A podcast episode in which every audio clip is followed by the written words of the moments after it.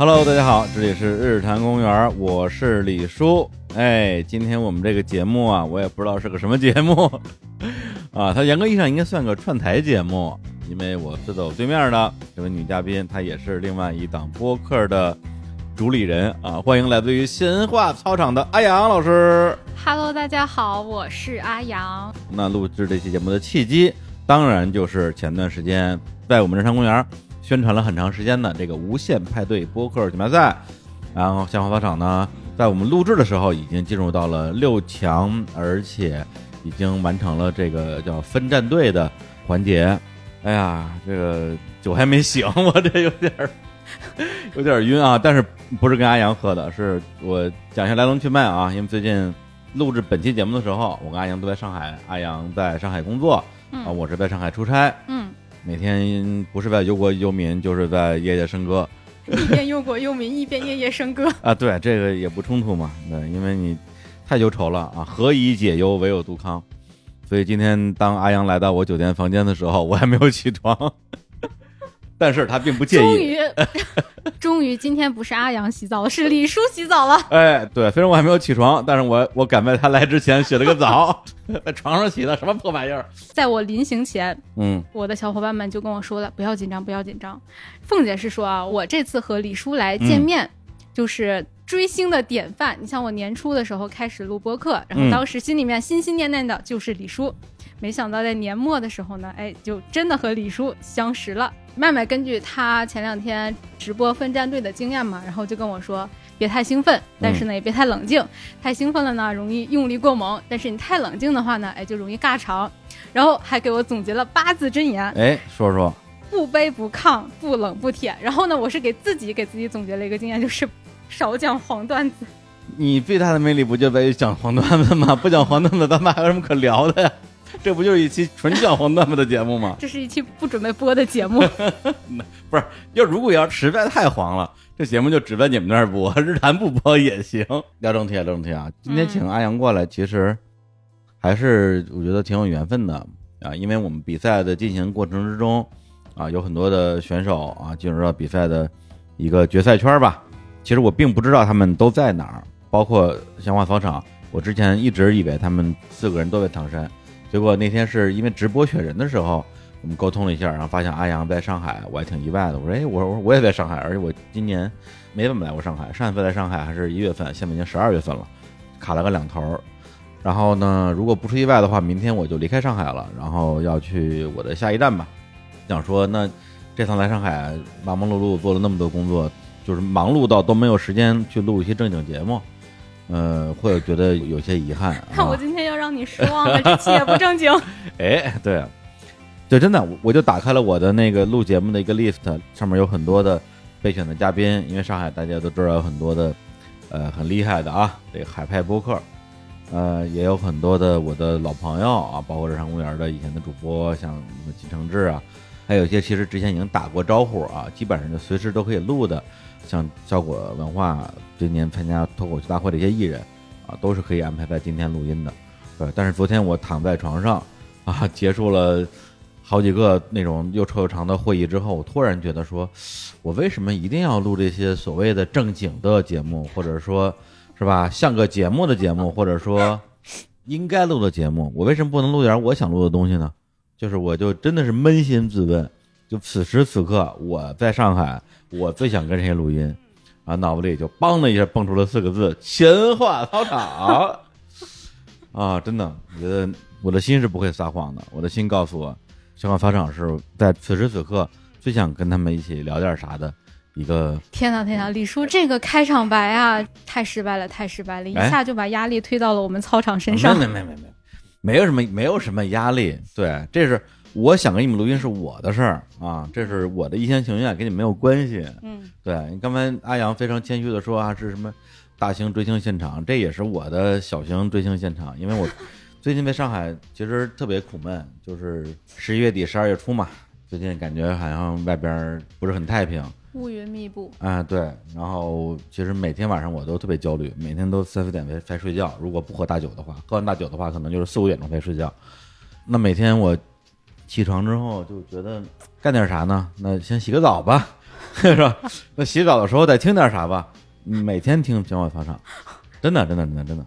作为一个不太听播客的人，我现在是小马法场的忠实迷妹。我不但分清了你们四个人谁是谁，啊，我连你们的家底儿都摸透了。对 对，你们了若指掌。对，就这种感觉，哎，特别好。对，因为我从来没有追过别人的星，我都是被追星的。然后突然感到了青春的活力。对，对，对，对，对，对，就是有一种青春感。对，就是开始在跟他们四个人。无论是一起在我们五个人有个群，叫叫我爱操场，对，还是私底下一对一沟通的时候，我就开始已经开始丢他们节目里的黑梗了，这种感觉还是很快乐的。所以我就觉得，那就不管三七二十一，先把阿阳约过来，我们先聊聊看啊，聊一个其实我还蛮有兴趣，而且是真的有兴趣的话题，就是聊聊阿阳的专业啊，因为我们本身如果要。互逼着聊啊，聊点那种也可以特茶、特飞、特黄的东西，那不张嘴就来嘛啊！但是如果这期节目会录制的话，那也是跟想法发场的啊四位小姐姐一起，我一个人不行，对，带不动李叔。车轮战嘛，我说车轮战来来战我呀！对，那一对一的聊，我觉得其实说回来，它其实更像是我对阿阳的一个访谈。那这个访谈的内容就是聊聊。他的专业，因为他现在在上海工作，是一名医生，是一个什么医生呢？乳腺外科的医生。对。然后你是在上海读的研究生是吧？对。那当时你学的这个研究生的专业是什么？就是乳腺外科，一定要区分的是乳腺外科。就当天在直播的时候，然后李叔问到麦麦我的专业是什么？哦。我看到麦麦卡了个壳，我就想千万不要说错，千万不要说错，因为大家很有可能就第一印象会觉得我是胸科。胸外科，但但其实不是啊，像我妈到现在可能还会说，哎，你那个不都是胸外科吗？我 我还是要说啊，这个乳腺外科和胸外科还是不一样的。那胸外科它可能会。主要针对的是胸腔以内的，嗯，比如说肺啊、食道呀。但乳腺外科我们就治乳腺，嗯，还有和其他和乳腺相关的一些疾病问题，嗯，比较多的像什么良恶性的肿瘤呀，还有一些炎症性的疾病啊，还有一些像哺乳期的问题，它主要就是针对像孕产妇这个特殊阶段的，嗯，这个时期它可能出现的一些问题和一般人还是不太一样的。那像哺乳期的话，我们可能还会和妇科呀、产科呀这种联合的治疗。而且其实不只是女性啦，像男性的一些什么乳腺增生、肥大呀，这种都可以的。我突然低头看了看自己的，你是不要看，我在进来的时候已经瞄过了。我天，不是这个东西，就看就能看出来吗？不得摸一摸呀？不不不是，我不是我不是我不是让你摸的意思，我就是说，是是真的，就是一看就能看出问题来吗？还是要要摸一摸才知道，还还是要上手摸的。如果说一看就有问题的话，那这个问题就不小了。对对对，嗯，哎，你看，阿阳一说起自己的专业，一下就变得特别的 严谨啊，确实是一个有有有证的啊，有这个正经正经执照，对正经执照的正经医生，也是在正经医院工作的。对，那我有有点好奇，就是因为我之前好像我有一个可能是错误的印象，就是很多。我身边的朋友学医的，好像都是，比如说上大学，有的是本硕连读，有的是怎么着，都是，比如说就是学，比如说外科或者内科，然后没有具体到那么具体的科室，然后呢，他们是工作了之后，在一个医院把所有的科室轮一圈，轮完之后才落在某一个科室，而是在上学的时候并不知道自己未来会去哪个科工作。我不知道你们是怎么一个情况。这个是之前的时候，其实是这样一个情况的，大内科、大外科，嗯，然后医生到临床之后，就像李叔刚才说的这样，全部都轮一遍，然后再定科。但现在分的越来越精细了，在你研究生的时候，你在选专业的时候，就是要定出来，比如说心血管内科，还有说内分泌科，嗯，然后外科的话，它也会具体分情况，嗯嗯。那当时你本科是学的？什么专业？本科是 针灸推拿，跨度有点大。哎，这确实有点不爱针灸推拿。哎呦，我这 我这个腰啊，嗨，可以可以交给我。白夫，给我来一针吧！我天，啊，那你是怎么转过来的呢？为什么从针灸推拿就转到了乳腺乳腺外科呢？这个跨度确实有点大。时间、空间跨度都挺大的哎。，怎么说？哦，我的研究生专业是乳腺外科，嗯。但其实我考研是考了两次，嗯，就是二战我才上岸的。哦。那我本科专业是针灸推拿，那我第一次考研的时候就是报的针灸推拿，是天津中医药大学，哦，但是一战就惨败，嗯，惨败，哇，是多惨啊！就是本来觉得自己是众望所归的，嗯。结果这个成绩出来之后，我嗯。靠，就是临门摔了个大马趴的那种感觉。哦，我还记得我当时就不相信自己这个成绩，我还跑到天津中药大学，我去查分儿，哦，查出来确实没问题，我就一个人从天津中药大学哭着走到了天津火车站。啊，我以就是为哭着走到了唐山，我 那我是不是 什么泪洒海河？对呀、啊，那你这么说的话，你还有勇气考第二次研究生，我都觉得挺了不不不不不起的。，这个勇气吧，怎么说？嗯，就刚开始的时候是完全不敢考了，就哦怂了。先工作吧，然后就工作了一年。哦，工作了一年之后，可能这个羞耻心稍微回复一点了。嗯嗯然后，哎，不行啊，这个确实现在这个情况吧，在我们医学行业里面，学历就是一个敲门砖嘛，你没有对对学历，就是没有人要你啊。对对对，你没办法，你就只能去做针灸推拿。不，我是想了一个人不能在同一个地方摔倒两次。哦我他妈的绝逼是不考针灸推拿了，我也不考什么北京、天津了，哦，我要考个不一样的。然后当时是刚好我在上海这边有同学，他是本科和我一届的，然后应届就考上了研究生。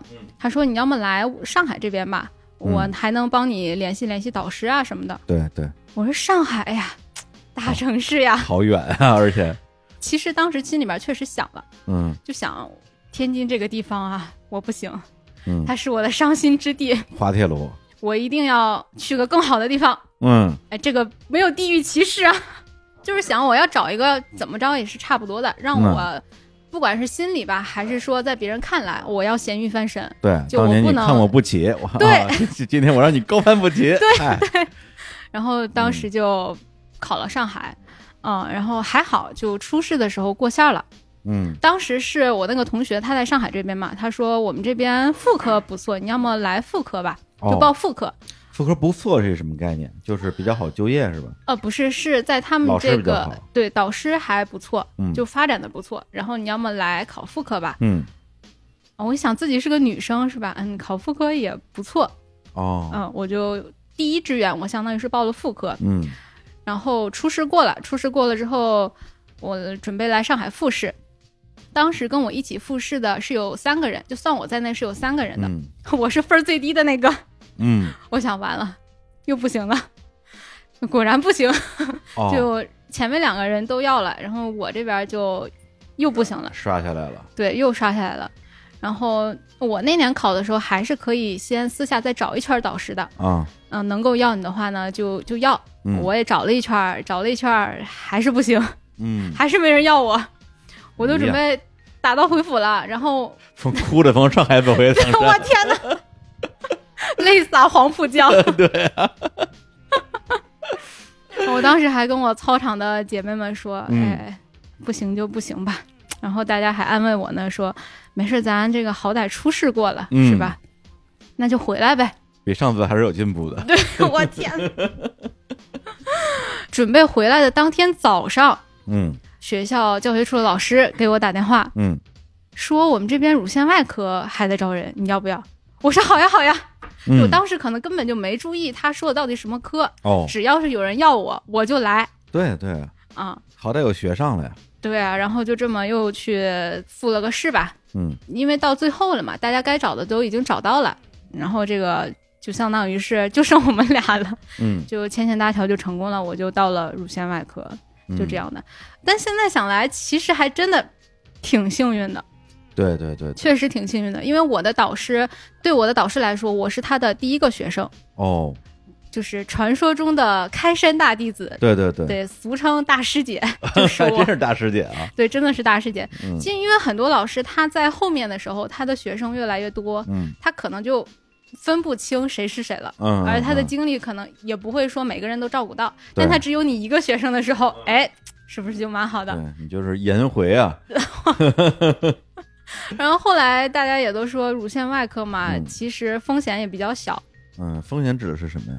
仅从这个疾病死亡率这方面来说，可哦能比较小。对对对对，不管是良性的、恶性的，可能都还可以。而且做手术的话，也都是比较简单的，不会像什么哦开大刀位那种。那我们的大刀也就是把胸给切下来，没有什么哦，太大的出血量，就比较安全，就是就。不会，比如说像像这种心脏的外科，对对对对，那就是真的是开膛破腹啊那种感觉。对对嗯对，所以还比较幸运的。嗯，你读研究生那个学校，呃，是什么学校啊？上海中医药大学，啊，上海中医药大学。对我哦其实是中西结合嘛，嗯像本科是中医，然后我上研究生之后，我的导师是个纯西医，所以嗯相当于我在研究生阶段是跟着他学西医临床啊，呃，做手术这方面的嗯东西。那你们比如说，因为你本来学中医转西医，那你们整个学习的过程是说先学两年，比如说做这种，我我我我完全不懂啊，这学医的过程是做实验还是怎么着？啊然后还是说直接去医院里边去实习？研究生的话，它会分学硕和专硕两种类型。嗯那像李叔刚才说的这种做实验，它可能是学硕，就是他专门做这种基础类的研究。像我们专硕就是更偏向于临床，嗯就是入学的当天，你就是下到医院去参加临床工作的，哦。就是刚才李叔说的那种医生先轮转一圈儿，就是我们在学生这个时期就要完成的工作。哦，嗯，那等于说你当时也是找了一个医院，就应该是学校帮你找一个医院，呃，就是这家医院就属于上海中药大学的一个附属医院，哦。那属于这家大学的学生都到这个医院去嗯。完成临床的规培学习。嗯，也就是说，虽然你的专业已经定了是乳腺外科，但你还是要把这些科室整个转一圈儿，对的，然后再回到乳腺外科这科室。对。的，哦，嗯。那我不知道，就是在这个过程之中有没有一个，因为你之前没有学过这个西医，也没有动过手术，嗯，对吧？突然之间要开始做这么，我不知道该怎么说啊，就是感觉上有点风险的。血是呼啦的。对对对对，就是有没有一个心理建设的过程啊？我还好，就我相当于对手术比较敏感的，就很喜欢开刀。啊，真的呀？对的，对的，所以还比较喜欢这个。哦，但有的人确实是晕血，见血就晕，他就完全干不了外科。啊，对对对，我可能就是大家说的那种比较冷血的，看见什么没感觉，没感觉。我天，那别说别人，就是我都有点儿不至于晕血，但是我确实怕见血，看见血我可能就就心里不舒服其实刚开始的时候确实是会有的，就嗯我刚下到临床，跟我老师一起开刀的时候，白天啊一天都在手术室，晚上躺在宿舍床上一闭眼。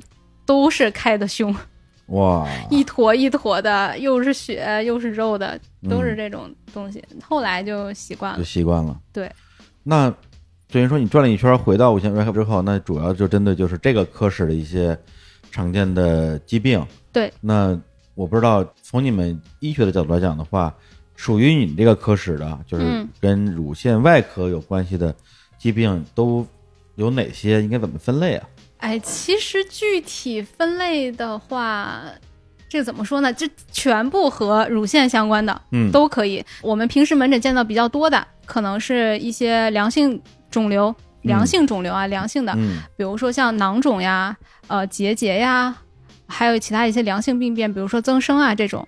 嗯然后包括一些恶性的肿瘤的话，那就是比如说浸润性癌呀、小叶癌呀这种，啊、还有一些炎症性的病变，什么浆细胞性乳腺炎啊这种，嗯还有就是哺乳期的一些问题，嗯，嗯还有像小朋友乳腺异常发育的这种也会来看。什么叫异常发育？就比如说青春期的时候，他可能突然激素分泌异常，嗯尤其是像男同学哦，啊、可能会遭到小朋友的嘲笑呀 这种。不是你说这个，你说这个让我想起了一一段这个有点有哎点尴尬哎的往事。嗨，就是应该上初，我忘了是小学、初中了，应该是初中吧。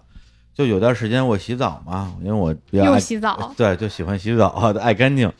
然后洗澡的时候，我就觉得我的这个乳乳房啊，我还不知道这东西怎么说，呃，就是我的这个胸部嗯啊，乳头里边的那个位置，好像有一个小小的硬核，嗯就是你用手去捏它，是一个是一个小球，一个小圆球。嗯，我当时吓坏了，我说我靠，我不会我要我要成为我梦中的仙女了。哦什么玩意儿啊！我成为仙女，小仙女就是我本人，我 这个不，我就就太害怕了，我就觉得我靠，我不是发育了吧？对、嗯你像对于一个小男孩来讲的话，这个这个冲击有点太大了。对，其实很敏感的。对啊，就是嗯关键在于那个时候也没有，你想那是什么时候？那是九几年的时候，也没有互联网，什么都没有，我也不能上网去查，我也不能去问，我问谁啊？问嗯别的男同学吗？对啊，问老师吗？你有没有？对你有没有长啊？对，你没有，我有。是，而且关键在于你，你问他，你不就被人知道了吗？嗯，对这个事情，一个是如果是真的，我真的要长咪咪了，就已经很可怕了。然后被人知道这件事情更可怕。更可怕。对，最后我忘了我问了谁，应该是可能还是问了家长吧，因为我们嗯家里有那个、哦，想起来了，问我问了我姨父，我姨父是外科的医生，骨外科的医生，啊，然后而且他整个人就比较威严，特别严肃，不苟言笑，所以我觉得他应该能用他那种很专业的一个方法来来解决我这个问题，而不是开我的玩笑。嗯后来我就说，哎，我姨夫我这怎么着？然后他就摸一下说没事儿，都这样。我说哦，对对对，真的感谢他，要没他的话，我这个事儿可能会担惊受怕很长时间。其实乳腺的话，男生女生都有的，只不过嗯是女性她发育的相对来说嗯 好一点，好好一点是，就是大家有的都有。这个嗯其实男生女生是一样的。嗯，嗯对，所以我那个东西后来我印象中我会上网，呃不是不是我会上网，就是网会上我之后，我上网查了一下，好像是男性在青春期的时候会有这样一个形成一个什么一个核儿，然后又过段时间他自己就没了，嗯，好像是青春期的这样一个过程。对，对，所以今天跟阿阳聊这个话题呢，我觉得从我角度来讲的话，当然会有我好奇的部分，因为这个领域我的知识就是零嘛，就一点儿都不懂。另一方面的话，这样我就好蒙李叔了呀。哎，嗨，也会觉得这个事情跟我们每一个人吧，包括我们这些大部分时候感觉不到自己有乳腺的男性来讲，还是究其相关的。嗯对，所以刚才你说的那些那些病吧，什么什么良性、恶性的，什么什么浸润啊、小叶啊，我也听不懂，但是我还是挺想去了解一下的。比如说，前两年网上有一个段子，就是说女生不要忍气吞声，嗯啊，因为什么忍一时乳腺增生，啊，这个退一步子宫肌瘤，呃，这反正差不多有这么一个网络段子吧。乳腺增生也是我从小到大，反正在各种什么广告啊里边非经常见到的四个字儿。对，嗯，对。到底啥叫乳腺增生啊？其实我觉得大家把这个弄得太严重了。嗯，有的时候，像我在门诊的时候，可能进来一个人，你还没说啥呢，他就说：“医生，我有乳腺增生。哦，”我心里想，乳腺增生不是个大问题，嗯，很多人他都会很紧张。对你先解释一下医学上什么叫乳腺增生，症状是什么？我都不知道。嗯，症状的话，可能表现出来的是你觉得自己乳房胀痛，哦，还有说可能在经期前后的时候，你会觉得这个胀痛明显，或者说情绪激动的时候，也是这个胀痛更明显。嗯，有的呢，甚至于说比较严重的，你摸上去就像一团毛线球，你就觉得自己的胸硬邦邦的，你就觉得哎，我是不是得了什么肿瘤呀、癌症呀？哦，是硬邦邦的，不是那种软塌塌的。对的，对的。但是增生的比较厉害的、比较明显的，啊你会有明显的那种触感，是跟你平时不一样的。哦，就跟自己所谓的正常乳房的那种手感不一样。对的，对的。那所以有的人他就会觉得，哎呀，我这是不是有问题呀？长了瘤子呀？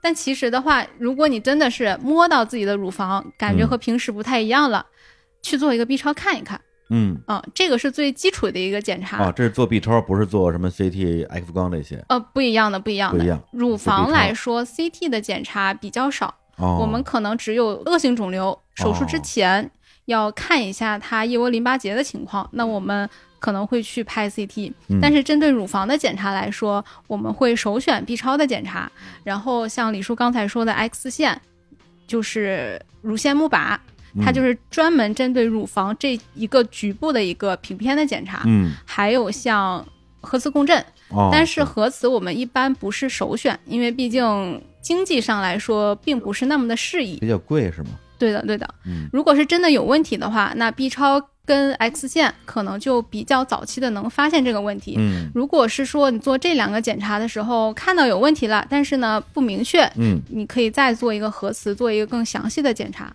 那如果比如说 B 超拍完了，拍完之后你拿到这个片子一看说啊，就是乳腺增生，嗯，那接下来该怎么办呢？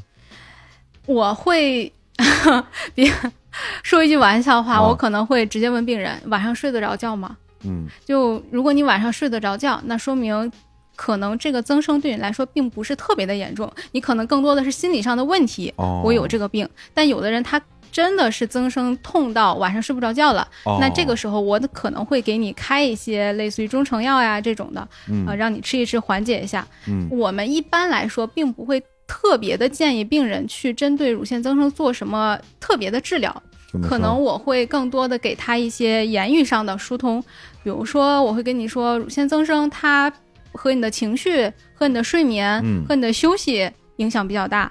还有的患者，他来的时候，你看他的年纪，嗯。我就问他，孩子多大啦？嗯。上什么学呀？嗯。很多就是家里面可能孩子正在考学呀，哦。啊，压力比较大，啊，跟这个真的有关系。真的有关系的。哦。所以说，刚才李师说那个段子其实是有联系的，哦，可能确实是心情影响这个乳房胀痛的因素更大一点。嗯，嗯，而且除非这个这种胀痛感让你睡不着觉，就是真的是特别影响生活了，对否则他其实不太需要特别积极的治疗。对，我会让他去关注生活里面其他一些事情，就不要老想这件事情了。有的时候你越想，你可能哎觉得我自己真的有问题吧，或者怎么样的。嗯嗯嗯嗯，对我自己可能有时候也会有这种状态，比如说我这两年不是膝盖有点问题嘛，半月板可能有点轻微撕裂，有段时间我就特别关注，就老觉得我今天膝盖好像又不太对劲，然后就越关注他越觉得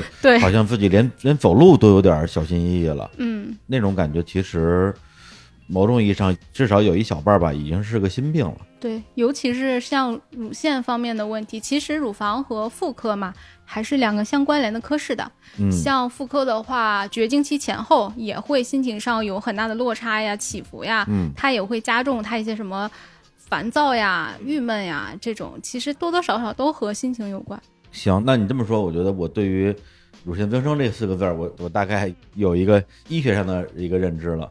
那么刚才你说的还有一些其他的良性的乳腺疾病都是什么病啊？嗯，还有像囊肿，哦，对，囊肿的话，我们一般也不太会建议手术，因为囊肿的话里面就是液态的，嗯你，手术可能稍微一碰，哎，它就破了。哦，所以这种情况下，我们也不会说直接建议他去手术的。但是，呃，如果是那种结节，那我们可能还会考虑它的大小呀，嗯还有它的形态呀，等等的这些方面吧，结合它的报告去看是不是需要更多的一个检查。嗯我刚才说，可能最基本的检查是 B 超，那你可以根据你的 B 超的结果来判断你是不是需要进一步的治疗。嗯比如说，我们从单从 B 超的结果来说，它会有一个 BRAS 分级。那一到二级的话，我们就会让病人放心的，就说你那个没什么问题。嗯如果是到三级的话，那我们可能会说这个是良性的可能比较大。嗯一般来说会让他半年啊到一年做个随访，就定期做一个随访，还是查 B 超。嗯如果是到四级的话，我们会跟他说你这个有恶性的可能，然后嗯四级里面可能还要再分，嗯，就是每一级呀、它恶性的可能是多少。到四级的时候，我们是一定会建议他去做一个活检，就是手术检查的。如果是三级的话，可能还会根据它具体肿块的大小呀，还有我们图像上看到的，会建议他去做。那临床上我们可能到一公分的时候，算是一个手术的界限吧。嗯一公分以上，那我们我们会跟他说，你这个可以手术了。嗯但如果我们如果看上去形态还可以的话，会跟他说你这个可以手术，但是不是要手术呢？你看你能不能接受。有的人他非常紧张，非常焦虑，就觉得我手术我就我就完了。那这样的话，你可以跟他说，你如果实在不想手术，定期做检查、随访。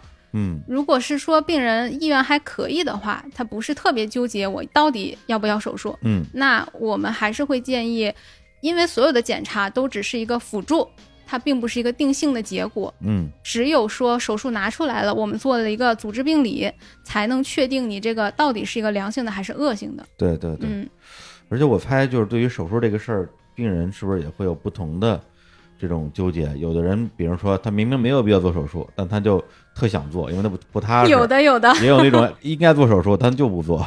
对的对的，有的。嗯，像这种没有什么问题，非要做手术的，可能就是比较焦虑的。对，心比较重吧。对这种病人呢，我们也不是说你要做手术，我们就一定给你做的。你没东西，我们也不能下刀切，对吧？对啊可能他来更多的还是贴近于我们刚才说的乳腺增生，就是嗯可能心情上比较焦虑，对这个嗯事情看得比较重。那我们还是会建议他定期随访。哎，那刚才你说的，比如是乳腺增生，还有这个叫什么囊肿，嗯还有结节，嗯，这三个东西，如果是摸，特别是自己摸，就来判断它有没有问题的话，手感上的区别是什么呀？就怎么叫囊肿，怎么叫结节呀？囊肿的话一般摸不太到，因为它是液体，是软的，那是怎么发现的呢？做 B 超看出来的。那他如果没有摸到的话，他为什么要去做 B 超呢？现在的医疗环境都比较好啊，大家也都比较惜命呀，啊，就体检，定期的体检。对的，哦对的。对对对。那嗯，结节呢？其实啊，结节的话，如果说到了自己能摸出来的程度了，可哦能就比较靠后了，因因为肯定是比较大了。哦，像如果有的女性她腺体比较薄的话，结节又比较大，你是可以什么洗澡的时候摸到呀。但如果说这个结节它比较小的话，其实是摸不太到的。嗯，嗯我们也不是说临床上来了个病人，嗯他有结节你就一定能摸到。嗯我们可能也是要根据这个 B 超上的定位啊，还有它的结节的大小来看。有的时候一个病人，哎呀，B 超上写了三毫米啊、四毫米啊，然后说我医生我这有个结节，你能摸到吗？我说摸不到，太小了。嗯嗯嗯嗯嗯，因为我记得头些年有那个时尚杂志，我忘了那本，应该是《时尚健康》啊什么之类的，他会做那个叫粉红丝带的一个运动，嗯，就是用一些明星宣传乳腺方面的知识。对乳腺方面的知识，然后提醒大家定期做体检，然后教大家怎么样自检嘛，就是用什么方法自己去摸嘛。自检这个方式在实操层面上是有用的吗？还是说就干脆你就定期体检得了？具体的自检的话，我们一般是四十岁以下的女性，嗯我们可能不太会常规的要求你每年定期的去查。嗯但是四十岁以上的女性，我们会建议她一到两年起码去查个 B 超，查个钼靶，就 X 线啊啊、这样的。如果是说真的是在家里自检的话，网上有很多图谱，你可以看一下。我都我都见过，但但一但很多人他手法不太对的话，他会去捏。其实哦你捏的话，捏到那个块儿是你正常的乳腺组织。哦嗯，就有的时候他病人自检，他可能觉得摸到了硬的东西，他觉得是块儿，但其实不是的。所以说嗯还是到门诊让医生来摸一摸会更安全、保险一点。嗯嗯嗯嗯啊，那刚才说的是一些良性的，嗯然后你也说了这个判断的标准啊什么之类的，那。嗯恶性的就其实就是乳腺癌嘛，对，因为乳腺癌这三个字儿是听起来其实还是挺沉重的，因为确实有很多的女性就因为这个就去世了嘛。嗯然后我自己家里的亲戚长辈也有因为乳腺癌去世了。嗯，对，那么这个所谓的癌，这乳腺癌它到底是个什么东西？肿瘤细胞嘛，就是细胞的异常突变增生。其实乳腺癌相对来说，相比其他的肿瘤还预后相对好一点。怎么说？就单纯生存期来说，嗯对现在乳腺癌的治疗呀也比较全面，嗯呃，并不是像胰腺癌那么凶那么猛，可能及时的做好手术，做好之后的辅助治疗，之后的生存期其实还是可以的。还可以的是什么概念？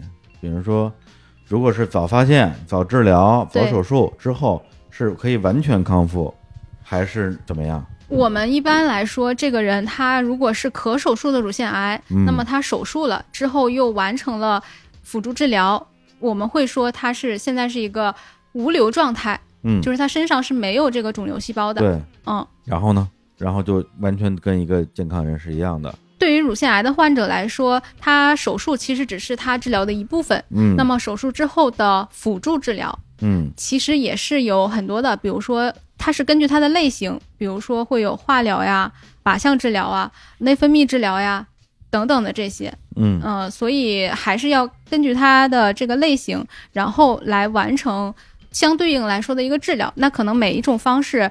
从时间上来说是不一样的，嗯比如说嗯内分泌治疗的话，我们现在的可能每天要吃一粒药，吃药就和你吃高血压药片是一样的。嗯，糖尿病。我们现在是建议时间越久越好。嗯，那相对于化疗来说，不可能说你后半辈子都去化疗，这个是不一样的这。肯定不行。所以说要根据你不同的治疗来看你后面的这个治疗的时间。嗯我刚才说这种预后的话，就是我们会经常跟病人说，你手术完了，你就把自己当成一个正常人、健康人。因为一般癌症不都是说什么早中晚期嘛？那嗯，乳腺癌的话，它的这个早中晚期的周期一般是怎么去判定的？我们一般来说没有转移的就都是早期，哦，转移了就是晚期。没有转移到其他的器官的。对的，它如果只局限在乳腺、乳房这个部位的话，那就是早期。哦，对于我们科来说的话，还是收治早期的病人比较多。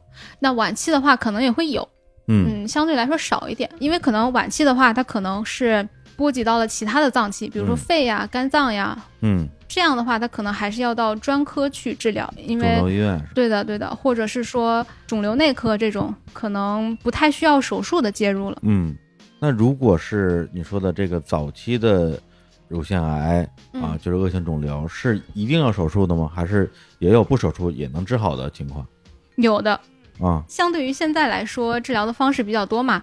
那之前的话，大家可能就觉得就光手术，但嗯现在可能也会有那种不手术的，比如说有的人可能肿块太大，一般我们没办法做手术，意思就是说馅儿太大了，嗯把这个馅儿全拿走，这个皮包不上，嗯你这种就不能手术，我们会给他先做化疗，我们叫新辅助化疗。我刚才说那种后期的辅助治疗，它是属于手术之后的。那么嗯新辅助治疗就相当于来说是手术之前的治疗，嗯在手术之前先给他，其实我们是以手术的目的去给他做化疗的。但有的人他会疗效特别好，就是化疗做着做着肿块没了，就通过图像上的检查你看不到了。嗯这种其实我们还是会建议他做手术的，但是有的病人他就觉得我这肿块都没了，我是不是就不做手术了呀？嗯，其实是有这样的，我们还是会建议病人最好是手术把肿瘤拿出来会更好一点。嗯还是那句话，图像上再草再精确的检查，都只是一个辅助，只有说这个东西拿出来了，我们显微镜下看出来了，我们才会定性它到底是一个什么。嗯，嗯，那所谓的拿出来，就是在乳房上开一刀，对然后，把里边这个肿瘤给它挖出来，那种感觉是吗？对的，对的，哇，剥皮取馅儿它有多大呀？那个肿瘤不一定的，这个不一定的。啊，就是大的有多大呢？我见过最大的就是整个胸都是，就它跟个铅球一样在那里。哦但这样的肯定是不能手术的，一定要先给他做术前的辅助治疗哦才可以。让这个肿瘤变小，然后再去做手术，是这意思吗？。对的，对的，像这种手术的话，相当于是把肿瘤取出来之后，再把伤口缝上，嗯，然后你的那个乳房还是一个相对比较正常的一个状态，是这样吗？我可以简单介绍一下乳腺手术的这个大概过程，来来来分类。就是刚开始的时候呢，大家就是把胸拿下来，就我说的简单一点啊，就是把胸拿下来，就把乳房整个乳腺拿下来。拿下来的意思就是说，乳头乳晕没有了，你的胸是平的，哦嗯，，是这样的。然后后来呢，发现哎，手术做完之后还会再复发，那怎么办？医生觉得我肯定是切的不够，啊，我要再多切，然后就开始扩大范围的切，嗯胸大肌、胸小肌啊，有的甚至肋骨都切下来。哦，但发现这样，你这个部分切完了，它可能从肝上又冒出来了，肺上又冒出来了，嗯这个怎么办？那可能大家会想，不是你切除范围大小的问题，嗯后面大家又开始说缩小范围。然后之后大家就想，哎，为什么我把这个地方切了，身体其他地方还会长呢？嗯后来就发现呢，如果说你的肿瘤只是长在乳腺部位的话，如果把乳腺当做一个老巢穴，嗯，就是窝点儿，大家发现它这个地方如果是要往身上其他地方去运转的话，它会先经过腋窝，就是腋窝可能是第一个交通站，嗯可以这样理解。这个肿瘤它会从乳房到腋窝，然后到身体的其他部位。那这样的话，我们是不是把腋窝端掉，就会阻止这个肿瘤细胞向全身浸润性的发展？嗯哎，那这个时候呢，手术就有了一个变化，就开始只针对乳房和腋窝来做一个切除，嗯就是乳房的切除，还有说腋窝淋巴结的一个清扫。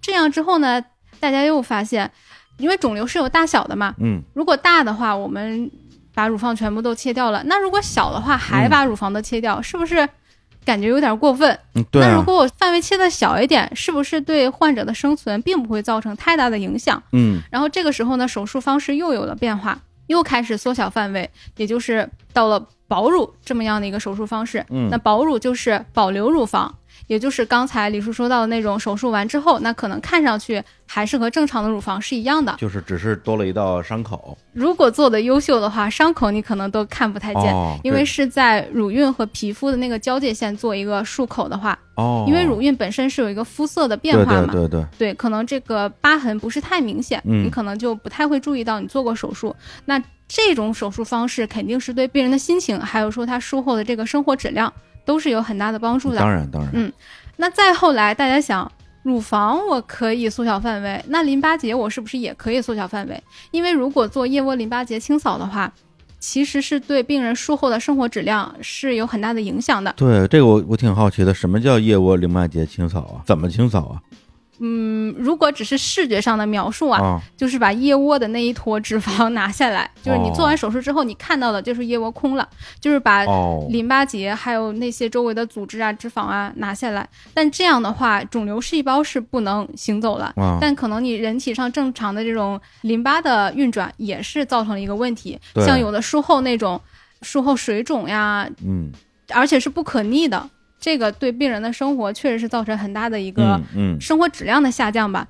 那后来我们又增加了一个手术方式，叫前哨淋巴结活检。嗯，我刚才说腋窝可以当做第一个交通站，对，那它肯定就有一个哨兵，嗯我们会在肿瘤局部稍微打一点失踪剂，蓝色的失踪剂嘛，然后它会顺着这个血管，然后到达腋窝的淋巴结。这种失踪剂它的这个运行的轨迹，那可能也就是肿瘤运行的一个轨迹。这个失踪剂到了的位置，那可能也是肿瘤到的位置。嗯，那嗯如果我们这个时候，我们只是单纯的把这些蓝染的淋巴结拿下来，然后去看一下它有没有被肿瘤细胞浸润，如果没有的话，那我们是不是可以推断其他的淋巴结其实也是没有问题的？嗯这样的话就保全了一部分病人的腋窝淋巴结，那么对他以后的生活质量也是有很大的改善的。嗯，所以说现在的手术发展嘛，也就是越做越小，越做越细。嗯像刚开始推行保乳的时候，可能大家都比较谨慎，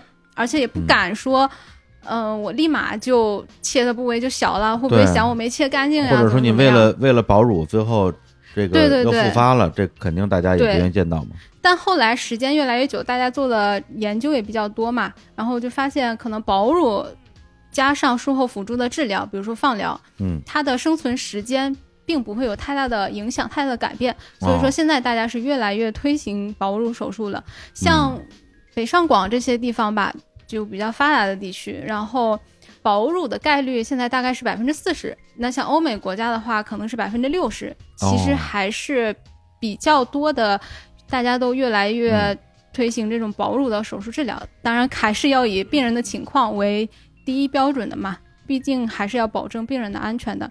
对对。嗯，，然后像刚开始大家可能比较在意这个肿瘤的大小是不是能做保乳嘛，嗯。那后来大家可能也切下来的范围比较大了。但如果你切下来的范围比较大的话，你可能就不能满足了保乳的这个术后美观的要求，嗯。你一边大一边小，这个也不好看。嗯，就是现在呢，可能要再加上这种假体植入，哦，嗯，或者说整形保乳，那相嗯对来说，感觉上我得了乳腺癌，做了手术，我乳房就没了。嗯，这个概念已经跟之前大大不一样了。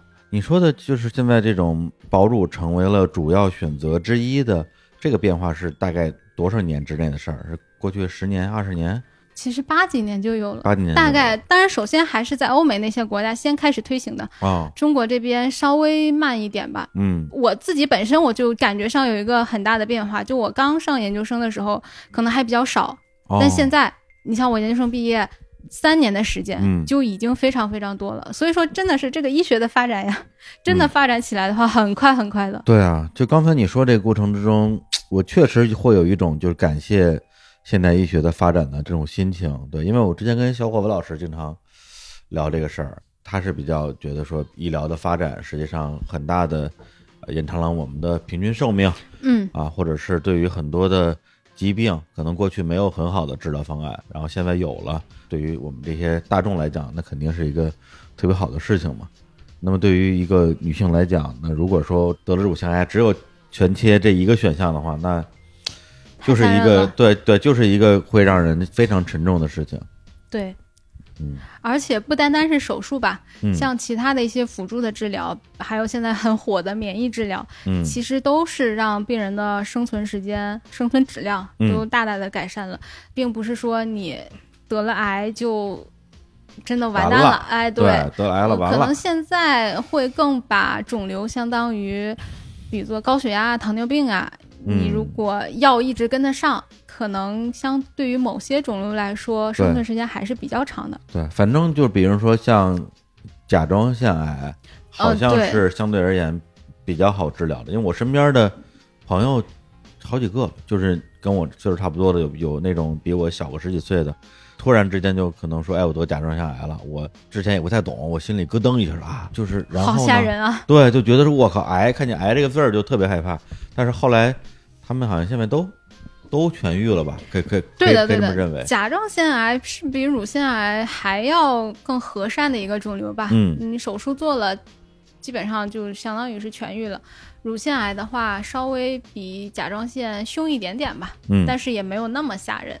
嗯但是如果你比如说你没发现，或者是发现了没有及时治疗，嗯，就一定会死，可以这么说吗？肯定的，哦，什么都不治疗，你完全任其发展的话，这个是肯定是不行的。我真的是有碰到过，临床上我发现了，我也知道，我也来医院看，但我就是不治。他为啥不治呢？真的是有这样的病人，我们眼看着他一天天变大，一天天变大，刚开始还能手术的，后面就连手术都不能做了，就跟他，哎，就怎么说都不管用。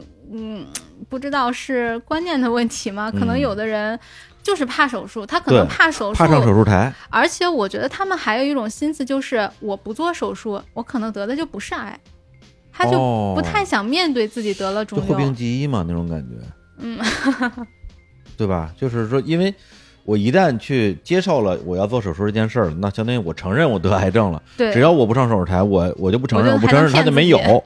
对，哎呀，那这个真的是，我觉得，我觉得也是人性的一种脆弱吧。嗯，但其实真的是，如果你发现了，提早治疗、完善治疗，没有那么恐怖，那么吓人。对，其实你说这个，我甚至我我举一个就是非常不好的例子，就是我因为我正常情况之下是每年体检嘛，但中间我有两年没去体检，我也没有说我不体检，而是说每次想到体检这件事儿，我就觉得说，哎，不着急不着急再说吧，一拖拖两年没体检。其实我后来想了想，我其实是有点害怕，对，因为觉得自己查出点什么来。对，就是因为年纪越来越大，然后身体平时状态确实也不太好，因为我肠、肠胃也不好，经常闹肚子啊，然后包括像那个胃食管反流也很严重，就会担心说万一查出来啥可怎么办？嗯，当然，作为一个是吧，我这个也上过大学，也好歹上过大学。对，也好歹上过大学，也懂懂懂懂科学。按理说不应该这样，那就是因为有可能查出点啥来，所以才需要查呀。嗯这个这个道理难道我不懂吗？我懂啊。但是这两年状态就是说，哎呀，就是万一查出点啥呢？要不先别查吧，反正没没查出来就当它没有。真的会有这种心情，我觉得这就是一个人的这种精神力量上容易掉进的一个比较脆弱的这样一个黑洞。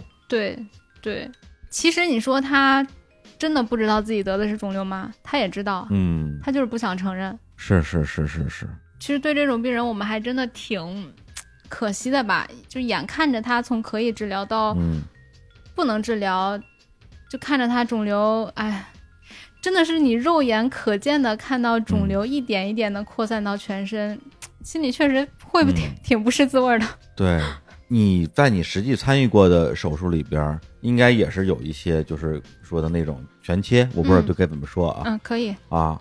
而且一般来讲，比如说两个乳房都有肿瘤，都切掉这种情况会有吗？会有的，也会有也会有的，哦。但要看情况。比如说你会有同时发现的两边都有，嗯这种情况是有的。哦，那一起做手术，嗯、有的时候是先发现一侧有，嗯然后可能过了几年，另一侧也有了，这种情况也是有的。因为之前我记得也是一些公益活动啊，就他们嗯会怎么说，就是让大家摆脱病耻感的宣传吧。嗯对，甚至会有一些照片，就是一些女性在完全切除了单侧甚至双侧的乳房之后，去拍照，然后去展示自己的术后的身体，告诉大家，我只是得了一种病。嗯对，这个不应该是我感到羞耻，或者是感到好像被人歧视的一个原因。嗯说实话，我看到这些照片的时候，我自己是觉得蛮蛮震撼的。对对，就蛮佩服的。我觉得本来就应该是这样，嗯因为在生活之中，我们从我们的理性，或者说我们这些受过一些教育、有良知的人来讲，我们都知道不应该去嘲笑一个病人啊，无论你的病是是秃顶啊，还是你有身体上的残疾啊，还是你发育不良，还是你因为得到了因为得了一李叔是在说自己的痛处吗？嗨，还是你阳痿？什么玩意儿？没有没有，就我自己是是觉得，嗯，不应该那样。嗯咱们还是说回来，就是关于，比如说乳房切除这个事情，我我我当然特别能够理解，如果一个女性遭遇了这样一个东西，就比如说，假如我哪天我少了一只手，嗯或者我少只手指头，因为我有一个手指头受了很严重的外伤，后来反正缝上了。假如当时那个伤再严重严重一点，可能我就比别人少一个手指头，我当然也会觉得很难受啊，嗯我会羞于让别人看见那个这个事情，我我能够想象那种心情，但是我我我还是觉得，如果社会变得更包容，然后我们的教育水平更高，这种由于手术带来的对于你说的这美观方面的影响，嗯对于人的心理层面的这种这种伤痛或者压力是可以被缓解一部分的。嗯，对的对的。其实不光是普通人吧，我就说我自己，嗯。我对于乳房在女性心里的一个地位吧，嗯。我可以举一个例子，嗯。就是我之前经手过一个病人吧，然后大概就五六十岁了吧，大概这个年纪，嗯比较年纪比较大了。嗯。从他的报告上看，他可能是一个恶性的。嗯，那术前我会跟他谈话的，谈话就包括这个手术治疗、手术方式，就是我可能要做一个什么手术，你下来之后，可能如果是恶性的话，你的胸没有了，我就是白一点啊，你的胸就没了，你要有这个心理准备。当时谈话的时候，病人就表示不能接受，我说那可能还有的方式是做假体，然后病人就考虑了。就我在跟他说的时候，其实我没有想到他真的会做假体，因为在我的哦脑子里面，哦我会觉哦得他已经年纪蛮大的了，是吧啊？？可能没有那么在意自己的这个美观问题了。对，嗯然后啊，我当时愣了一下。嗯，但是手术方式的改变，你肯定是要跟上级医师说的嘛。当然，我就跟我老板说了一下，我后来还加了一句，我说：“哎，这六十多岁了，怎么还有这个要求嗯？”然后我老板当时就很严肃的跟我说：“不管病人年纪多大了，每个人都有追求美的权利。”当然，当时我就特别的羞愧，我想，就这件事情发生在我身上，我三十多岁，嗯我六十多岁，嗯是我的东西，它就是我的，我凭什么不能留？嗯，所以那次是真的是对我一个嗯比较大的冲击吧。上学的时候，我们可能会学什么人文关怀啊这种，但其实你说老师哦念两句课本儿，你能听进去吗？对，反正对对我来说，我可能没大往心里去。但嗯真的是这种人文关怀，你是在临床当中和病人接触，你才会有更多的体会。嗯，对对对，所以从那之后，我就 相当于是长了教训吧，确实是个教训，会更多的为病人去考虑的。就是这是每个人的权利嘛。嗯嗯对我选择手术来治疗我的疾病的同时，我希望自己能够有质量的人生。对，只不过有的人可能是通过战胜自己失去了乳房之后的嗯这种内心的痛苦，让自己很坚强的嗯去面对这件事情。有的人说，哎，那我不行，我还是得有一个隆起来的一个胸部，那我去做一个假体。我觉得这些东西都是都是理所应当的事情。对，这么说的话，那我觉得你比如说你这边除了去帮病人做手术什么之类之外，应该还是有一部分的工作，实际上是就要做一些情绪疏导的工作，就是医生跟病人之间的关系来讲。嗯、对的，尤其是像这种恶性的病人，他不是说见一次面，手术完了之后就再也不见了，嗯他可能会有很长的一个随访时间。其实，在手术之前，他就需要一个心理上的疏导。对，比如说有一次刚上临床的时候，跟病人术前谈话，那也是一个恶性的手术啊。嗯嗯，就我们心里面是已经觉得他这个就是一个恶性的了。嗯但是因为我刚上临床嘛，不太忍心跟病人讲你这就是哦恶性的，说不出口。对我就会跟他说，我说你这个可能是不好的，哦，嗯我觉得这样稍微温柔一点。嗯，然后委婉一点。当时刚好我老板在后面就听着，我心里想你怎么还不走呀？他就在后面听着，我就嗯跟病人这样讲讲讲，可能也是我一直没有很直接的表达他这个恶性的概率很大，所以病人也是跟他就揉了很长时间吧，嗯但最后还是谈好了。谈好了之后，我老板就跟我说，他说这种情况你就直接跟病人说。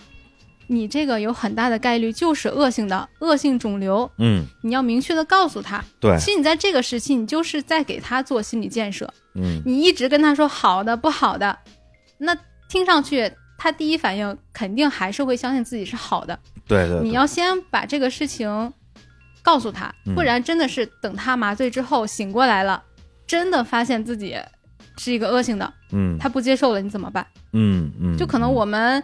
嗯，有的时候要跟病人委婉的说话，但是真的是到这种时候的话，你要考虑，对也是为病人考虑吧。是是，嗯，你有遇到过就是很年轻的病人得了这个恶性肿瘤吗？因为印象中好像是中老年有中老，年比较有的，我印象非常深。我在临床第一年的时候碰到了一个，可能是我接手的比较早的吧，嗯跟我同岁哦啊。就二十多岁呗，那就是之前我是没有接触过肿瘤病人的嘛，哦，然后突然之间刚上临床就接触了一个跟自己同岁的肿瘤病人，我心里面是有点哎呀害怕呀、惋惜呀各种嗯情绪吧。但当我接触到病人的时候，人家很放松、很自然，哦心态很好，他不觉得有什么。嗯手术完了之后，我要做什么治疗？好的，我做，嗯，就我依然可以过好自己的生活。对对对，但是相对于整体的肿瘤病人的话，年纪轻的还是稍微少一点。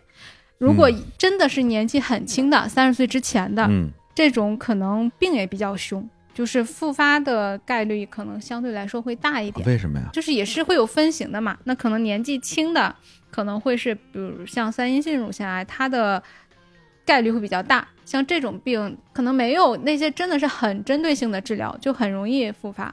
所以说，嗯一个年纪轻的乳腺癌和一个中老年患者的乳腺癌，那可能年轻的乳腺癌患者他的肿瘤会更凶一点。哦，嗯，那比如说他如果复发了的话，那怎么办呢？就是再做后续的治疗。如果是第一次保乳手术复发了，看能不能再扩大范围。哦，如果是说不行的话，那要继续做，比如说全切呀，或者是不手术的话，嗯嗯、其他的治疗方式，化疗、放疗这些，还是要看不同的情况吧。因为乳腺癌它是会有病理分型的，就所有的治疗要看那个，但那个太多了，不太好展开来讲了。哦，那你做乳腺外科这个医生这么长时间以来，有没有什么病人或者是这个病例让你印象特别深刻的？啊，有一个嗯这个病人也是我研究生第一年的时候就认识他了，嗯他当时是在我认识他之前，他那一侧就已经做手术切掉了。嗯然后我认识他的时候，他是另外一侧又复发了，又长出来新的肿瘤了。啊，还是那个时候见的病例比较少嘛，嗯然后又看到这种，就觉得怎么这么惨呀？嗯 当我接触到这个病人之后，他就完全无所谓的，嗯，他说：“嗯，我这边已经切掉了，我这边又长了，哈哈哈哈。哈哈哈哈！啊，对对对，就很乐呵的一个老太太，她年纪也比较大了，七十多岁了吧。哦，然后我当时就，哎呀，确实我的心理上会觉得，感觉着好像你比他还难受呢。对对对，感觉怎么这么惨呀？他就很平和吧，嗯嗯，然后我们说给他查什么，他说好呀好呀，就非常配合我们的嗯治疗。然后我是觉得他年纪比较大了嘛，然后我可能对他的照顾啊什么的比较多，哎，嗯没想到一来二去的这个老太太 对嗯。我也特别的好。哎。其实一直到现在我们都还有联系，哦。嗯，他是他跟老两口儿七十多岁了嘛，嗯。然后就自己过，子女什么的也都不在，嗯。然后我就可能帮他们拿个单子啊什么的。这个老太太就看着我啊，小李医生啊，怎么怎么样的，嗯，然后一直到毕业之后，他还说，啊，小李医生啊，有没有男朋友呀？我给你介绍男朋友吧，你留在上海吧，怎么怎么样的，哎呀。嗯、就是老太太还蛮可爱的，我觉得她是把我当女儿看了。嗯嗯嗯。嗯，刚才你也说乳腺癌，它相对来讲不是一个特别凶的癌啊，相对而言，嗯，就是那个什么存活率啊，都还是比较好的。那我有一个问题，就是在你这些年里边，有没有实际遇到过你的病人，然后最后就是因为他来找你看的这个病，嗯，乳腺的恶性肿瘤，后来去世了的这样的？有的还是有的，而且就是我昨天才知道的，有一个病人，也是我在研我研究生第一年的时候，我就认识这个病人了。就这个病人他发现的时候，他就是一个晚期的，就是已经转移到肺了。嗯当时也是没有手术的，就是做了一个保守治疗，化疗呀这种。嗯在认识他的时候，他是我的一个课题病人。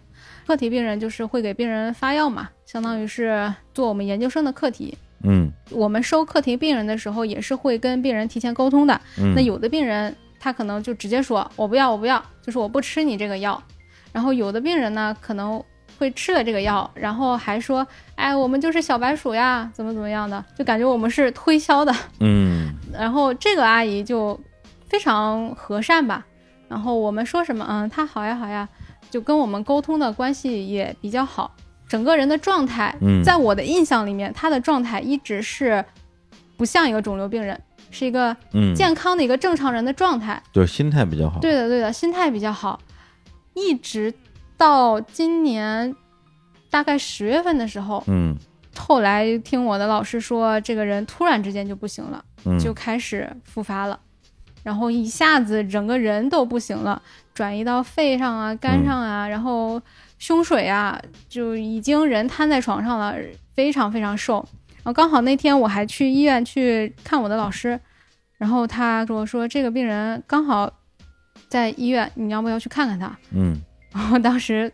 我不太想去，因为我本身听到他复发这个消息，我就很震惊，因为一直印象中就是一个健康的人，嗯突然之间跟我说这个人要不行了，应该说是没有收拾好我的心情，我要怎么没去有没有这个心理准备。看他？对对对，而且这个人他到最后的时候，他也一直是非常积极的一个状态，嗯可能他化疗也用过了，然后新药也用过了，免疫治疗也用过了，都是不行，就是打不死这个肿瘤。嗯然后后来跟他说，你要不要试试灌注？就是因为他胸水比较多嘛，嗯说把化疗打到他胸腔，然后相当于是洗一洗这个肿瘤。哦，但是对病人来说，可能是一个非常大的一个负担，特别痛苦是吧？对，然后也是有一定风险的。哦，这个也是要上麻药的嘛，就跟他说，你要不要尝试一下这个治疗？嗯，病人就说我要试，哦就是他的生存意志非常的强，嗯，不管是什么治疗，医生跟他建议了，说你这个可以试一下，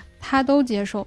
嗯嗯，到最后还是还是没熬过去吧。我本来之前还一直以为，嗯，还能再维持一段时间呢，然后昨天就突然间知道他不行了。这个这已经去世了是吗？对的，对的，嗯因为我们接触的大概都是一些早期病人，嗯，像晚期的，可能就去其他科了呀，就不会在我们手上，就说难听点，不会死在我们手里。嗯，比较小概率说，咱们就说死在手术台上这种情况。如果病人身体素质太差的话，是嗯不会让他手术的。嗯嗯嗯嗯就是像这种肿瘤的病人，最后可以说是被耗死的，嗯并不是说乳房的问题，他可能是胸水啊，或者是肺、肝、脑。就是由于转移引发的各种各样的对的，并发症什么之类对的，对的。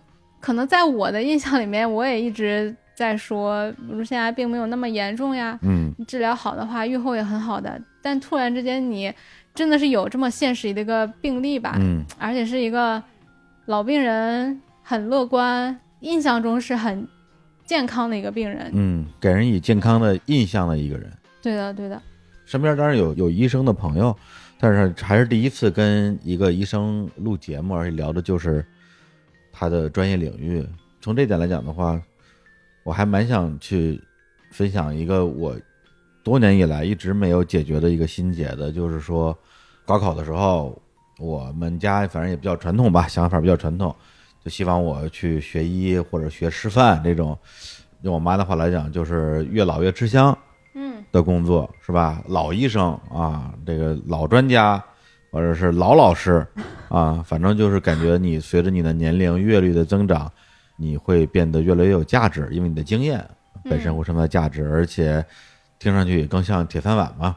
但那个时候我老实说，我我不太敢去学医。我跟我妈的原话就是说，我也说的白一点，就是说受不了病人死在我手上这件事情，就是我一想到这件事情我就受不了。但是如果你本身是一个，比如说外科的医生，内科可能还稍微再好一点。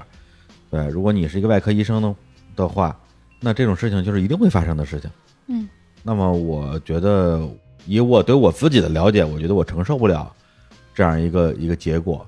或者说，如果说我通过学医七年时间，因为那时候我那成绩反正考北医什么的也也挺轻松的，对。但我就觉得说，如果我上了一个一个大学，最后我变成了一个像你刚才说的，说啊，时间长了就习惯了啊，什么见血也不害怕了。如果我最后变成了一个对于生死都没有那么的敏感，觉得说哦，今天的手术成功了，吃点好的啊，今天手术失败了，那也也得吃点好的。这就是我们的日常。对啊，就是我不太想变成那样的状态。当然，我不是说这样不好，因为我之前也有很好的朋友是医生，也有护士，嗯在 ICU 工作的，对我跟他们也会交流。然后他就是说，哎，我们这工作反正有一点烦恼，就是我们平时上班不能笑，因为你在 ICU 工作，病人也很痛苦，然后他们的家属也很痛苦。你当着他们的面儿，你就不能有任何开心的那种状态，因为人家看见你开心，人家会不开心，对，对。但是呢，你让我每天都不开心，那我 我是真的不开心。那 我就真的不开心啊！对啊，就是我，这是我的工作嘛。工作之外，我也看剧啊，是吧？我也看综艺啊，我也我也买漂亮衣服啊，我也想吃点好东西啊，我我也想开心啊。对，所以我就觉得这个东西可能对我来讲会觉得有难度。直到今天，我还是这么觉得。就比如刚才你说的那个事情，因为是在你身上发生的事情，我会觉得说，哦，阿阳经历了这样一件事儿，嗯。但是如果这个事情发生在我身上的话，我觉得我可能就会很很难受，就难受到我没有办法去 去去做这样一份工作。对，我不知道你你自己是怎么去消化这个东西的。其实有的时候我会跟自己说，不要跟病人接触太多，嗯就不要说他在和我接触的这段时间，我们两个一个就诊和接诊的过程当中，我全心全意的用我的知识去看他这个病，这个我觉得是我的责任。嗯那除了这个之外，有的时候我会想，我要不要跟他就私下的关系好一点呀？嗯，因为如果他在住院期间的话，他随时都能见到你，嗯他也会跟你聊聊天呀。对对，怎么大家就怎么样的是聊着聊着，处着处着，好像就变成熟人了，对对然后就有感情了。对，就就我刚刚说的那个病人，确实就是我在第一年的时候啥都不懂嘛，然后嗯上临床也很紧张，他还会安慰我呀。嗯，哎，没事的，没事的，就以一个老病人的姿态来 带我这个新学生。嗯，是啊，因为给人看病毕竟不是修电脑。而且我们也不是麻木的机器。嗯我刚才说的那个病人是我的一个普通病人，还有一个就是我相对来说更熟的人，嗯就我老板的妈妈，她哦也是乳腺癌。哦，嗯，她是在今年年初的时候吧，也是突然之间的，就是整个人就不行了。那在我的印象当中，她就是一个很时尚的一个老太太，嗯比如说她当时呢，我老板的儿子小时候学钢琴呀，那这个奶奶就为了跟孙子陪着孙子嗯一起考钢琴八级，哇，这老太太不简单吧？太厉害了。然后平时的时候也听到我老板说的就是，哎，这个跟老同学聚会，说去香港就去香港了，嗯嗯，说什么飞到国外就飞到国外了，嗯非常乐观的一个人。年初疫情刚起来那阵儿，封控之前嗯也是不行了，就直接拉到医院 ICU 了。嗯然后我还想，哎，要不要去看看阿姨啊？嗯但那个时候因为离得比较远，我如果过去的话，那段时间都在传要封了嘛，交通都要封了。我想我要不要过去？嗯哦，就是呃上海是吧？对的，就是就是在上海，对对对，对嗯，也是比较危险嘛。那个时候，嗯我在我犹豫的时候，那段时间是闲话操场放了第一期，哦然后我师妹跟我说说阿姨躺在 ICU 就没反应了，就跟她嗯说话交流不了了。然后老板给她放了一段你们节目的音频，然后老太太还听了之后还有点反应。嗯我当时听到这句话之后，我真是哗的一下我就哭了，就就就泪目了。我就想，不管怎么样，我他妈的我一定要去看他。然后那段时间我也是整个情绪是非常丧的，我觉得我自己一个人在外面就挺孤单的。然后这种冲击力就是一个老太太，她本来没什么反应了，然后听到你的声音，我不知道她是感觉到了我们青春的活力吗？可能觉得你们的荤段子讲的太烂了。天哪！哎呀，李叔为什么插这么一句话呢？因为李叔也已经泪目了。我确实是在房间里面哗哗的哭，哗哗的哭。哭完之后，第二天我就去医院看他。当时上海就空了，虽然交通没封，但是人已经没有了。我其实也是偷着去的，因为嗯当时医院不让你去外面嘛。虽然是也是在上海，但是跨区了。哦，然后我去了之后，先看到我老板。我老板其实是一个平时非常精神的男神一样的人啊。嗯，对我来说，哎，对我老板是男的。嗯李叔呢，如果有什么乳腺问题，不好意思来找我的话，我可以帮你联系我老板，嗨，让我的两个男神有一个什么，让我的两个男神相会。行，一会儿让他给我摸摸，我有没有问题？我看到我老板就平时挺精神的一个人，看到他整个人就老了十岁，肯定的呀。就也是不能接受吧。嗯然后我也不知道要怎么去劝他。我去的路上我就想我要跟他说什么，想不出来。哦，哎，我就看着他，就我觉得我如果那个时候去安慰人，也觉得特别虚假。这种情况大家还不知道是怎么回事嘛，对啊，是吧？你说什么呀？什么人死不能复生？我当然知道人死不能复生了，还用你说呀？还没死呢，这时候。啊，还没死，还没死嗨，对，就是人都是要死的嘛。我当然知道人都要死了。然后我说，要么去看看阿姨吧。我老板就带着我去了 ICU。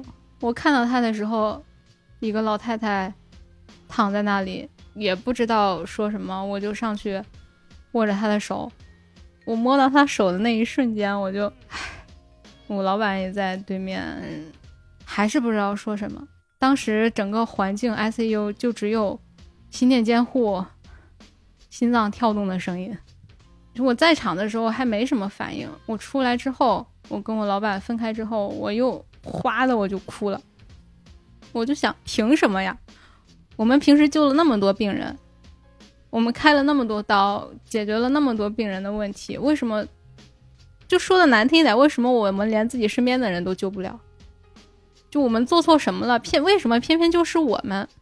不理解，就真的不理解，就嗯，就我们救了那么多病人，都不能救我们身边的一个亲人吗？但你说这个事情，我如果这么说的话，他到你身上了，他可以到别人身上，对啊，那为啥就不能到你身上呢？是呀，是？吧？是呀，对多多少少还是会不平衡，还是不平衡。对，因为我觉得医学本身就是我们在用我们的现代的科技啊，医疗科技去对抗生老病死这些无常的一个方法。因为嗯如果没有现代医学这么几百年、几千年的发展的话，那人类的平均寿命比现在怎么也得少个几十岁吧？因为、对以前啥病都能死人，对是，吧？古代的时候，什么平均年龄四十岁，这不是很正常吗？因为什么病都能死人。现在因为就是医疗已经发展到这一步了，我们能够救一些人，对，但是它并不改变生老病死本质上是无常的这件事情，这个是改变不了的呀。感觉我们平时很冷血呀，给别人开刀呀，把整个乳腺都拿出来，眼都不眨一下。其实我们也是，也是人，也是人，真的也是人。嗯，就刚才你说那个听你节目那段，我我自己会觉得怎么说呀？激发了非常奇怪的一个共情共情的一个点，对，因为二零一七年的时候，我妈得了一个大病嘛，呃，一开始误以为是恶性肿瘤，而且是、不是我们自己误以为，是医生直接给误诊了，哦，对，医生直接给误诊了，就直接就等于说我跟我爸妈一起在那个医生的那个那个办公室诊谈话，诊诊室嘛，嗯。就是看报告嘛，然嗯，后医生看了眼报告说啊，病人出去吧。我完了，判死刑了。对你这个东西谁不明白啊？然后医生就说你这个反正就肿就肿瘤嘛，我我反正我我就不详细说了，意思就是说你就得就得马上手术，手术也不一定能成功，那不手术肯定就完了。然后我就我说行，知道了。出去之后，我爸妈也盯着我嘛，盯着我。我妈说怎么样啊？那我能说啥呀？我当然只能说啊，医生说没事儿，我只能这么说。对我妈说啊，没事儿，没没事，没事就好，没事就好。我们俩互相骗，知道吧？对她心里也很清楚。啊，对，但是后来就是非常幸运，就是是一个也不算大误诊吧，就是一个对于影像的一个判断的一个呃一个一个一个失误呃一个误判。嗯后来反正约完之后还没做之前，主治医生跟影像科的主任，反正两个人就一起会诊了一下，又觉得可能不是，有可能是一个免疫系统的疾病啊。但是呢，到底是不是，可能也得先做完手术才知道。挺大的一个手术，相当于是解决了当时的一些症状吧。对，因为这个具体太详细了，我就不讲了。也住了好久的院，一七年嘛，那时候我刚做节目，还不到一年的时间。然后，因为我对于做节目这件事儿，我始终认为它是一个挺私人的事情。再加上我跟我妈，反正这么多年也一直就，嗯、关系反正分是分合合。对分分合合的，对，反正那两年跟他交流比较少，然后我也觉得他不太理解我，就你背着他偷着做节目，他背着你偷着听节目。我也不太希望他了解我。嗯，对我尤其不希望他在，比如说听了我的节目之后跑过来给我提意见，这个是我绝对不能接受的。对我朋友圈就把他屏蔽了，而且我为了不让我妈知道做节目，我我我朋友圈把我所有的亲戚全屏蔽了，对所有的亲戚，包括年纪跟我差不多的一些嗯哥呀、姐呀，以及比我小一辈儿的那些侄子侄女，我全屏蔽了。嗯就是为了不让我妈过来给我指指点点，然后，所以我一直认为她不知道。嗯而且最搞笑的就是当时带着我妈一直在医院做检查嘛，就来来回回做检查，去了好多次，不知道去了多少次，几十次，跑了好多好多医院。然后呢，有一次就是相当于是上午去做一个检查，下午出结果，然后拿着结果找医生。那中午不可能在回门头沟啊，就因为我们家门头沟北京郊区特别远。我说那中午咱们找个地儿待吧。我说我朋友在医院附近有一个 有一个办公室，办公室他有有张行军床啊。后来想想，我我旁边开个酒店不就完了吗？那时候脑子也是有点懵，没转过来，我就带他去了我们在方家胡同的录音室。嗯，进去之后就一个小房间啊，四个麦克风，我搁这架着。你就以主人的姿态接待了啊，对一进屋之后，我说啊，你们你们那个自己先坐会儿啊，我给你们倒水啊，给你们 给你们上给哪个朋友呀？这么关系这么好呀？你来当家做主了。对啊，我我还要本卡，我还要本卡。一年之后吧，一八年还是什么时候，我妈说，哎，其实这个当时做完手术之后，我陪床吧，但是我也不可能一直跟着陪着，医院也不允许嘛。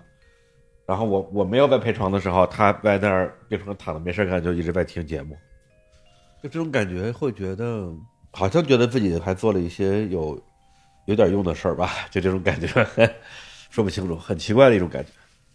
对，前两年也认识了个把不错的新朋友，然后有一次还是在吉世家的局上，对吧？就那个局上，然后认识一个朋友，是一个导演，也是世家的哥们儿。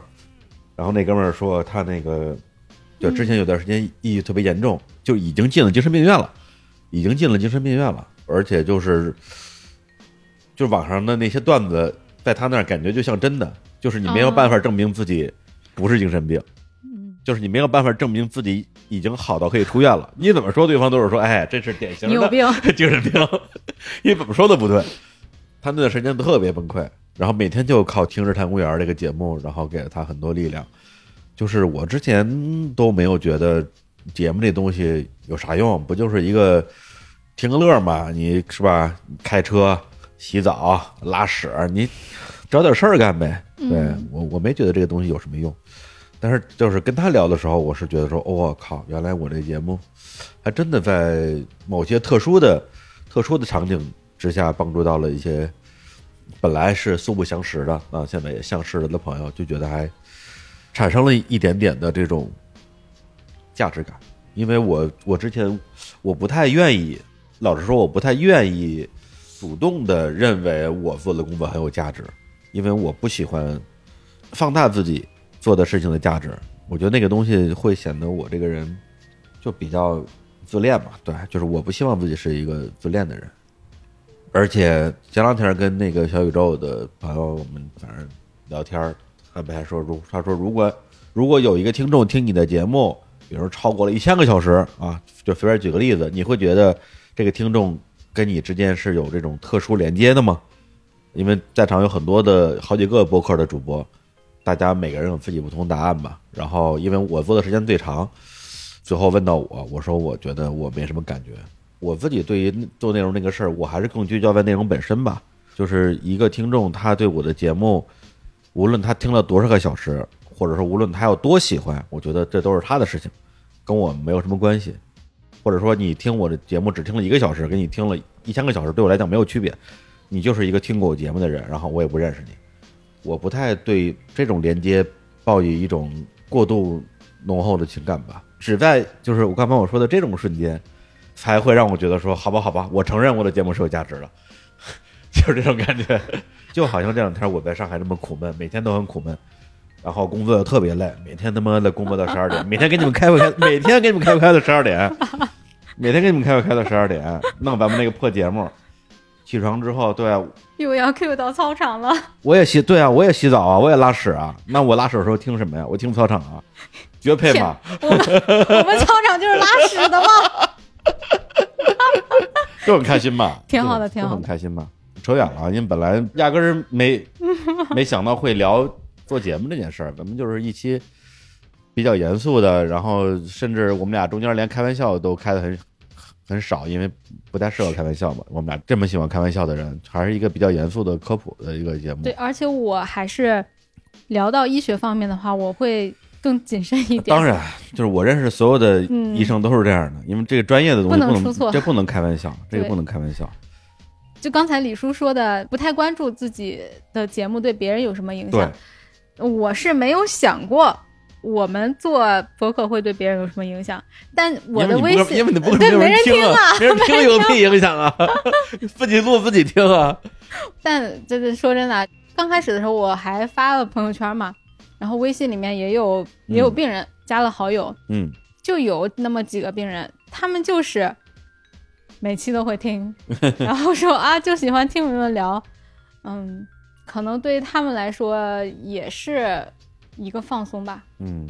刚才李叔说带着自己爸妈去看病，然后医生说你们先出去吧，嗯，感觉这种说法是比较直接的了嘛，哎，那我是作为一个医生，我的朋友也会过来问我。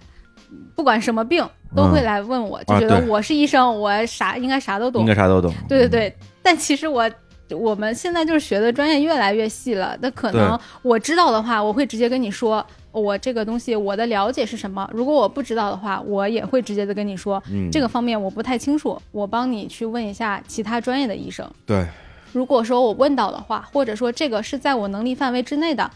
对方问了我，我可能就是会拿出我医生的态度，我就跟他说这个东西怎么怎么样。嗯，因为可能现在的医生他在跟你交流的时候会跟你周旋，嗯，正着说反着说都可以，嗯，他就不跟你说白了。我其实是很烦这种的。哦，我的话，我这个东西是什么，我直接告诉你，也不耽误你的时间。然后像我有一次，麦麦是他爸爸体检的时候查肺上有一个小结节，嗯，他问我这个怎么办，我就问他说这个片子你过来，我让我们这边的医生看一下呀，怎么怎么样的，反正就两边结合了一下吧，所有的结果，他那边的医生给的答案是呢，不知道这个东西是什么，有可能是一个结核遗留的一个病灶，就是没啥问题，嗯，但不排除是恶性的可能。但因为本身这个结节的不是很大，医生说你要么确诊的话，就只有穿刺活检，对，才知道是什么。他就问我这个怎么办？我当时心里面的感受啊，就是这个东西，首先这个结节不大，嗯，可能并没有那么的危险。另外，在我的认识范围里面，我会觉得穿刺并不是一个很危险的一个有创操作。哦，我可能当时说话比较直白吧，我说穿刺也可以。就求个踏实嘛。对，但后来麦麦就跟我说，他说我当时很伤心，因为在他的认识里面，他会觉得穿刺的这个，不管说是这个结节到底是什么，嗯，就他就觉得我说的太随便了。哦，我就想，我能把我有效的信息传达给你，我觉得这是我对你的帮助。对，他就说他觉得我有点太无情了，他就觉得太冷漠了。嗯，不知道这个是不是大家也是对现在医生的一个态度认知，觉得我们就是很冷漠吗？对，就是专业、直接和这种努力的给自己的患者创造一个对他有利的情绪体验之间的这种平衡吧。对，因为有的医生可能他也不太在意这种平衡，我帮你解决问题就行了。对，我可能没有什么余力照顾你的情绪，因为我有我的情绪。但是很多时候，可能大家还是想在自己的本职工作的范围内，尽量去做一些对别人好的事情吧。对，唉，聊的倍儿沉重，到最后，本来咱们哎是确实是聊的倍儿爽。哎，要不我给你讲讲我为什么做医生吧？嗨，对啊，本来这节目的最后是想聊这个，就是为什么为什么做医生，然后甚至我们可以再聊聊这个，讲几个跟乳房有关系的荤段子，这节目就可以结束了。本来是他们设计的，搞这么沉重，来来来来，说说你为什么做医生吧。为什么做医生呢？嗯也是一个 巧合。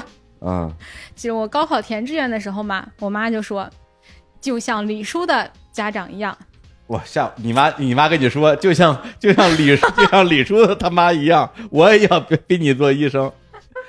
你妈听我节目够早的呀，我妈说，你要么给我当医生，要么当老师，你选一个吧一。模一样。哎，嘿，老师我是真的不想，这熊孩子我接受不了，闹腾，我脑袋疼。闹不住。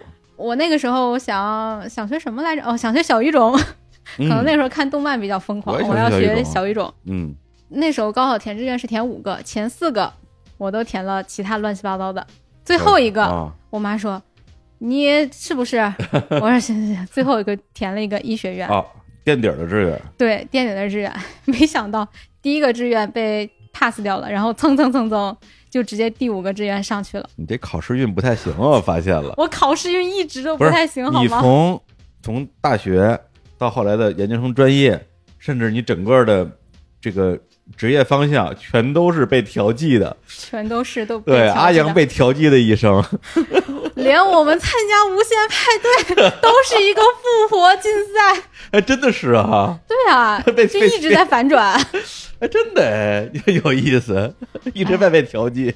一直在被调剂。而且我是我身为一个学医的，我其实是一个学渣，嗯，嗯，学习一直都不好，我是专科起步。考也是不断的考试考试，考到了现在，就挺励志的，我觉得挺励志的。但是真的到现在之后，我反而是接受了我自己是一个医生。嗯，呃我妈反而是有一点，她可能觉得我现在工作太累了吧，医生工作就是很累啊，嗯。哪有不累的医生啊？对他有的时候会说后悔啦，就我那个时候非得逼着你学医，嗯，当初你要学个什么小语种啊，嘿，话都让他说了。让你学个画画呀，啊。对你画画画画得特别好，嗯，这个业余爱好，业余爱好。不是因为一开始我弄不清楚你们几个谁是谁嘛，也不知道你做什么职业的，然后咱们加了微信沟通工作嘛，我就看了一下朋友圈，我说哦，我说这个叫阿阳的是不是他们里边搞艺术的那个？因为我记得你们有一个人搞艺术的。对，我就说，哎，我说你画画画的真好，对，你是搞艺术的吗？你说不，我是医生，对。搞艺术那个是小黑，对，小黑是动画师，对啊，嗯，惊了，对我妈说、呃后悔了，嗯。我现在反而是看开了，而且确实是喜欢上了这个职业吧，嗯，不管是对自己啊，还是说对病人啊，有一种成就感，不是高大上啊，但确实嗯会有一嗯种成就感。肯定会有成就感啊。对的，对的，这救死扶伤，这不是开玩笑的事儿啊！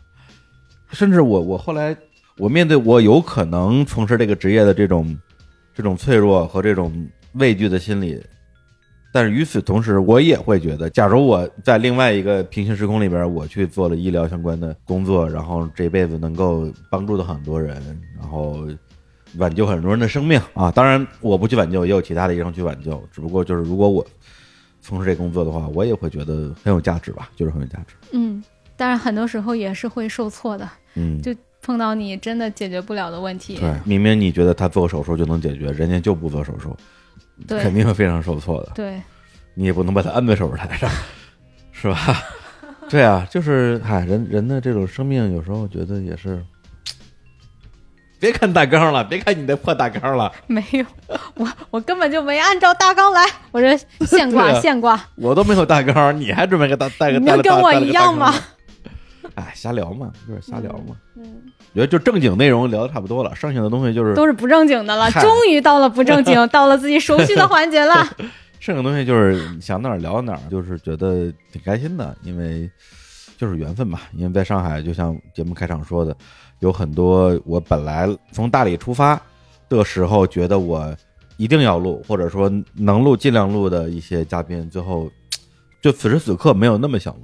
嗯，对，反而因为最近无线派对的节目，大家如果听的话，也知道我跟火总我们都很上心，录节目又直播，然后又分战队，天天跟战队战队开会。有天天吗？嗨，也是你们最近 你们最近的会我是没参加，但是实在实在熬不住了，实在熬不住了，哎，然后就博情感之后，不就成了你们你们的粉丝了吗？成为粉丝之后，那哪个粉丝不想跟自己的偶像面基呢？是吧？这说的不就是我吗？哎，哎 对，这说的就是你啊，也包括我了，所以就想说，哎，就是真的就是观察自己的内心，想了想，在此时此刻，我最想跟谁一起节目，我说那要不然就阿阳吧，对，虽然也不知道聊成啥样，因为我们也不认识，也不熟，只开过几次电话会，对，但是聊呗，对，聊不好也聊不坏嘛，这有什么的呀，对吧正？经的聊不了，还聊不了不正经的吗？嗨，那你那你给我整点不正经的，看我看看有多不正经。不行，哎我这情绪丧起来了。不过确实，嗯，不管是我选择医学行业很意外的嘛，然后又意外的选了乳腺，然后意外的参加了无限派对，现在又意外的和李叔面对面，嗯，挺感慨的。就好像李叔那天刚开始加我微信说的，这太奇妙了。啊，对，你说这个，我觉得那个咱们可以说一下。虽然这个东西按理说应该是放在咱们未来录那个大节目啊，如果有的话，对，但是我觉得咱们聊到这儿就说，就是艾阳应该是今年年年初吧，发了一个朋友圈，嗯，发了一个日坛我们我们对一个节目的一个截图，对，说就是希望能做出这样的节目吧，好像是这个意思吧？那个是我对一年的总结，我最啊喜欢那本书，我最喜欢那档播客，啊、然后就把日坛公园放上去了。嗯，那时候你开始做操场了吗？之后没多久吧，啊可能那个时候是在想，啊在计划这件事情。嗯，然后呢，你们自己节目的第一期的推送对，的格式 完全抄袭，对，百分之百抄袭我们第一期的推送的格式和排版。且内容我也是一边看着李叔的第一篇推文，一边在写我这篇的第一，篇推就是所。谓的发刊词嘛。对，嗯，对发刊词也也也 对，也是抄袭我的。抄袭被抓。然后第一期节目的封面是选了一个像一个跑道嘛，对，然后日坛公园的第一期节目的封面呢是美国的一条著名的公路，啊，好像是六十六号公路吧，还是几十几号公路，啊，也就是这封面也非常像，嗯对，只不过就是我们是一条路，你那个是不要说抄袭，风格借鉴啊借鉴借鉴啊 啊瑕疵啊，你们那是两个跑道嗯啊是两个跑道，而结果呢，转过来我跟火总还有教主我们仨录的那期给无限派对导流的节目啊，当然实际上也是对教主的一个专访，聊聊比赛这件事情。我们在选封面的时候，其实我就很简单，我我给我们的那个设计师的 brief 就是说，你找一些首先没有版权问题的，嗯。然后有这种比赛的感觉的图，我们从这图里边选一张做封面。他给我发了七八张图，然后我又看了一眼，看了一眼，我就我对我就随便选了一张我觉得最有那个味道的，结果跟你们第一期封面的图他妈同一张图，你来抄袭我们啦！是同一张图，我惊了。后来我是后来才看到了你们的那个第一期的封面，嗯我说我靠，到底是谁在抄袭谁啊？感觉很奇怪，你知道吗？对，我就看到日坛公园那篇推送的时候，我真的我不好不夸张，我惊了。日坛公园现在不是李叔单推王了，日坛公园单推王了吗？太巧了，我就赶紧给他们截图。我说这什么情况？什么情况？对，就唯一不同的就是日坛那期的推送的封面是三十四，我们那期是三十。我们那个是让小黑修了一下哦，三十，因为我们都是今年三十了嘛。所以你那个图本来就是我那张图，对，然后你改成了三零，对，啊，我这个是原来的那个，就是三和四，对对，因为当时因为这期节目我们聊的是那些年我们那叫什么输掉的比赛，输掉的比赛，对对，所以就第三名、第四名，你也不是冠军，也不是亚军嘛，但是你离成功又其实很近。啊，是这个意思。对，所以我觉得，我觉得三和四这个数字挺好的。嗯，我选的这一张，然后结果阿阳的感慨就是说，想不到当年我们我们抄袭的那个节目，现在抄袭了我们。我非常感慨，就哎，又有了一种时空交合的感觉，太意外了，真的太意外了，没想到，没想到。所以，我从我角度来讲，《无限派对》这个节目，实让我收获挺多的，因为我这东西就完全是我拍脑门的一个东西，而且。哎，我做播客也是拍脑门啊！啊，是是是，而且这节目我也不知道什么时候播啊，但我觉得这也无所谓。就是其实最开始我设计的不是只有无限派对，我当时是要同时推进两个 project，一个叫无限派对，一个叫有限派对。都是播客选拔吗？有限有限派对有可能到今天为止还没有发布，那我就先不剧透它是什么了。啊，是两个不同方向的计划。然后大家如果听到这两个东西如果同时出来的话，很多。读过点书的朋友一下就明白了，这是有本书叫《有限和无限的游戏》，我是从那本书得到的灵感，所以无限派对就是谁都可以，而有限派对是不是谁都可以的一个另外一个 game。但是由于反正经历啊，或者说想法的一些变化，无限派对就先出来了，有限派对就说先放一放，对，就一直没有去推出这个这个计划。结果在无限派对这个过程之中，收获了特别特别多的东西，就是。就我这么说可能又有点煽情，但是我觉得就哪怕做无限派对这么一个计划，最后就是为了录这期节目，我都觉得很很值得了。其实我们在做播客的时候吧，打动我们的就是觉得我们在听播客的时候，感觉听到了很多人很多故事，很有趣，人跟人之间的这种交际嘛，嗯，会产生很多气场的波动。但其实我们自己做的时候完全不一样，就挺苦逼的。自己做的是不是就是屎？慢慢原话，那我我知道我们自己就是屎，但确实是参加完比赛之后，嗯，认识了很多，认识了很多人，嗯，很多其他的选手，然后大家互相交流，互相支持，嗯，互相约串台，对，才真的开始感受到了做播客的乐趣。才 才有，就之前可能就是我们四个人对瞎玩呗，他拥有了像我这样的小听众啊。哎，呦，但现在感觉好像这个东西有点意思。对，你们那做的挺好的，就是哎呦不不是他当然有他很屎的一面，就是录音音质也很渣呀，然后内容也很凌乱啊。对，但是它有它很很宝贵的部分，比如说，因为我知道你们四个人就发小嘛，就是对。作为三十岁的四位女性，然后认识了超过二十年，这种感觉还是还是会让人能感觉到你们之间的那种那种默契感吧。然后以至于当我知道你们四个人是网络录音的时候，我都震惊了，因为这东西怎么听都是 四个老老姐们儿、小姐们儿，然后把一个 iPhone 放桌子上，然后咔咔咔开始聊那种，结果居然是网络录音，能录出这种默契感来，我觉得。真的是没有二十年以上的交情根本没戏，聊不出来。我今天是第一次线下录音，真的呀！我靠！我之前都是拿着手机对着屏幕跟大家一起录，真的就像那天直播的时候麦麦说的，聊着聊着卡卡卡卡卡卡出去了。没事，卡回来大家继续。对，说实话，你现在又没疫情的话，好多事情其实很容易实现，只要大家比如说。都不用请假，咱们就比如说，咱就约周六，嗯啊，所有的无限派对的，比如说前六强的选手，我们所有人一起去大理，我们公司出个差旅，然后大家在那儿夸夸夸线下录音，多好啊！你们那期围炉啊，太感动了，太感动了，我感觉我在这边都闻到柴火味儿了。这就是线下录音的魅力啊！虽然我们现在很多节目都是线上录的，然后我们也能。我们的经验可以支持我们把线上录音录的跟线下录音几乎一模一样，只要我不说，啊，只要我们用的嗯都是这种专业的设备，大家的设备基本上都一样，嗯，你根本听不出来，没有人能听出来是线上录的。对，但是我们自己心里知道，还是线下录音好，还是不一样。还是不一样，很不一样。刚开始录音的时候，我都不敢看李叔，现在终于敢直视了。嗯，但也不知道为什么我们在录的过程中，我们之间的距离变得越来越远。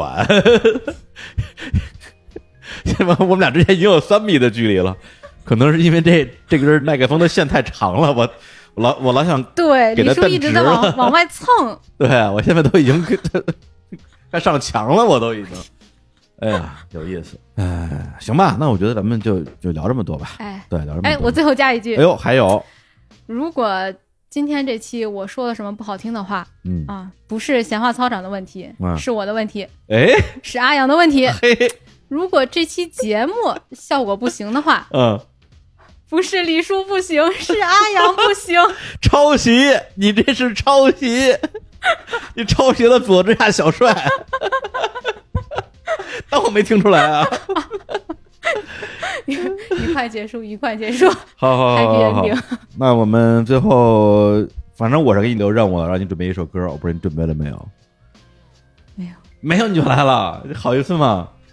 昨天小黑说：“阿阳，你终于过上了哎，不平淡的生活我活，靠，开始折腾起来，就真的是嗯在改剧本。嗯，然后我自己有个论文在投，然后昨天给我 退了稿子让我修，嗯，然后我老师那边刚才又给了我一个稿子让我修，然后今天要跟李叔录音，我靠！好，我终于过上了自己向往的不安定的生活。行，那我现在我现在给你点一首歌啊，来自于许巍二零零二年的专辑《时光漫步》的最后一首歌，叫做《平淡》，把这首歌送给阿阳啊，就是是我特别喜欢的一首歌，说是我特别喜欢平淡的我。对，献给不平淡的你啊，让你忆苦思甜一下，好，好吧？那么就在这首《平淡》里面结束这一期的节目，然后。如果喜欢阿阳啊，喜欢喜欢操场，喜欢听荤段子的朋友们，也可以去各大平台。哎，你们是所有平台都有吗？还是只有小宇宙啊？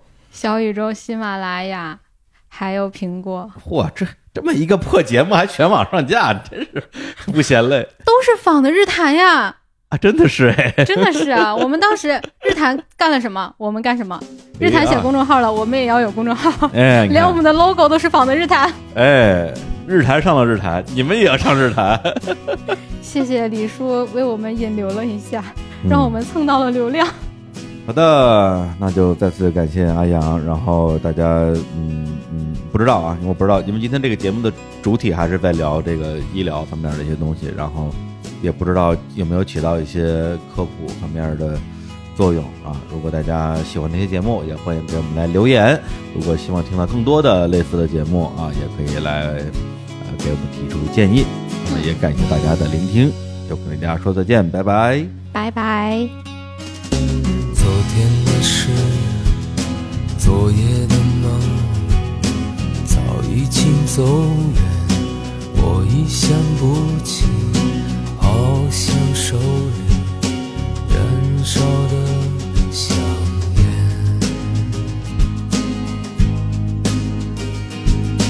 推开窗，放一首歌曲。柔和的风轻抚身体，就这样坐着，望着那窗外，天边的云彩，让阳光温暖。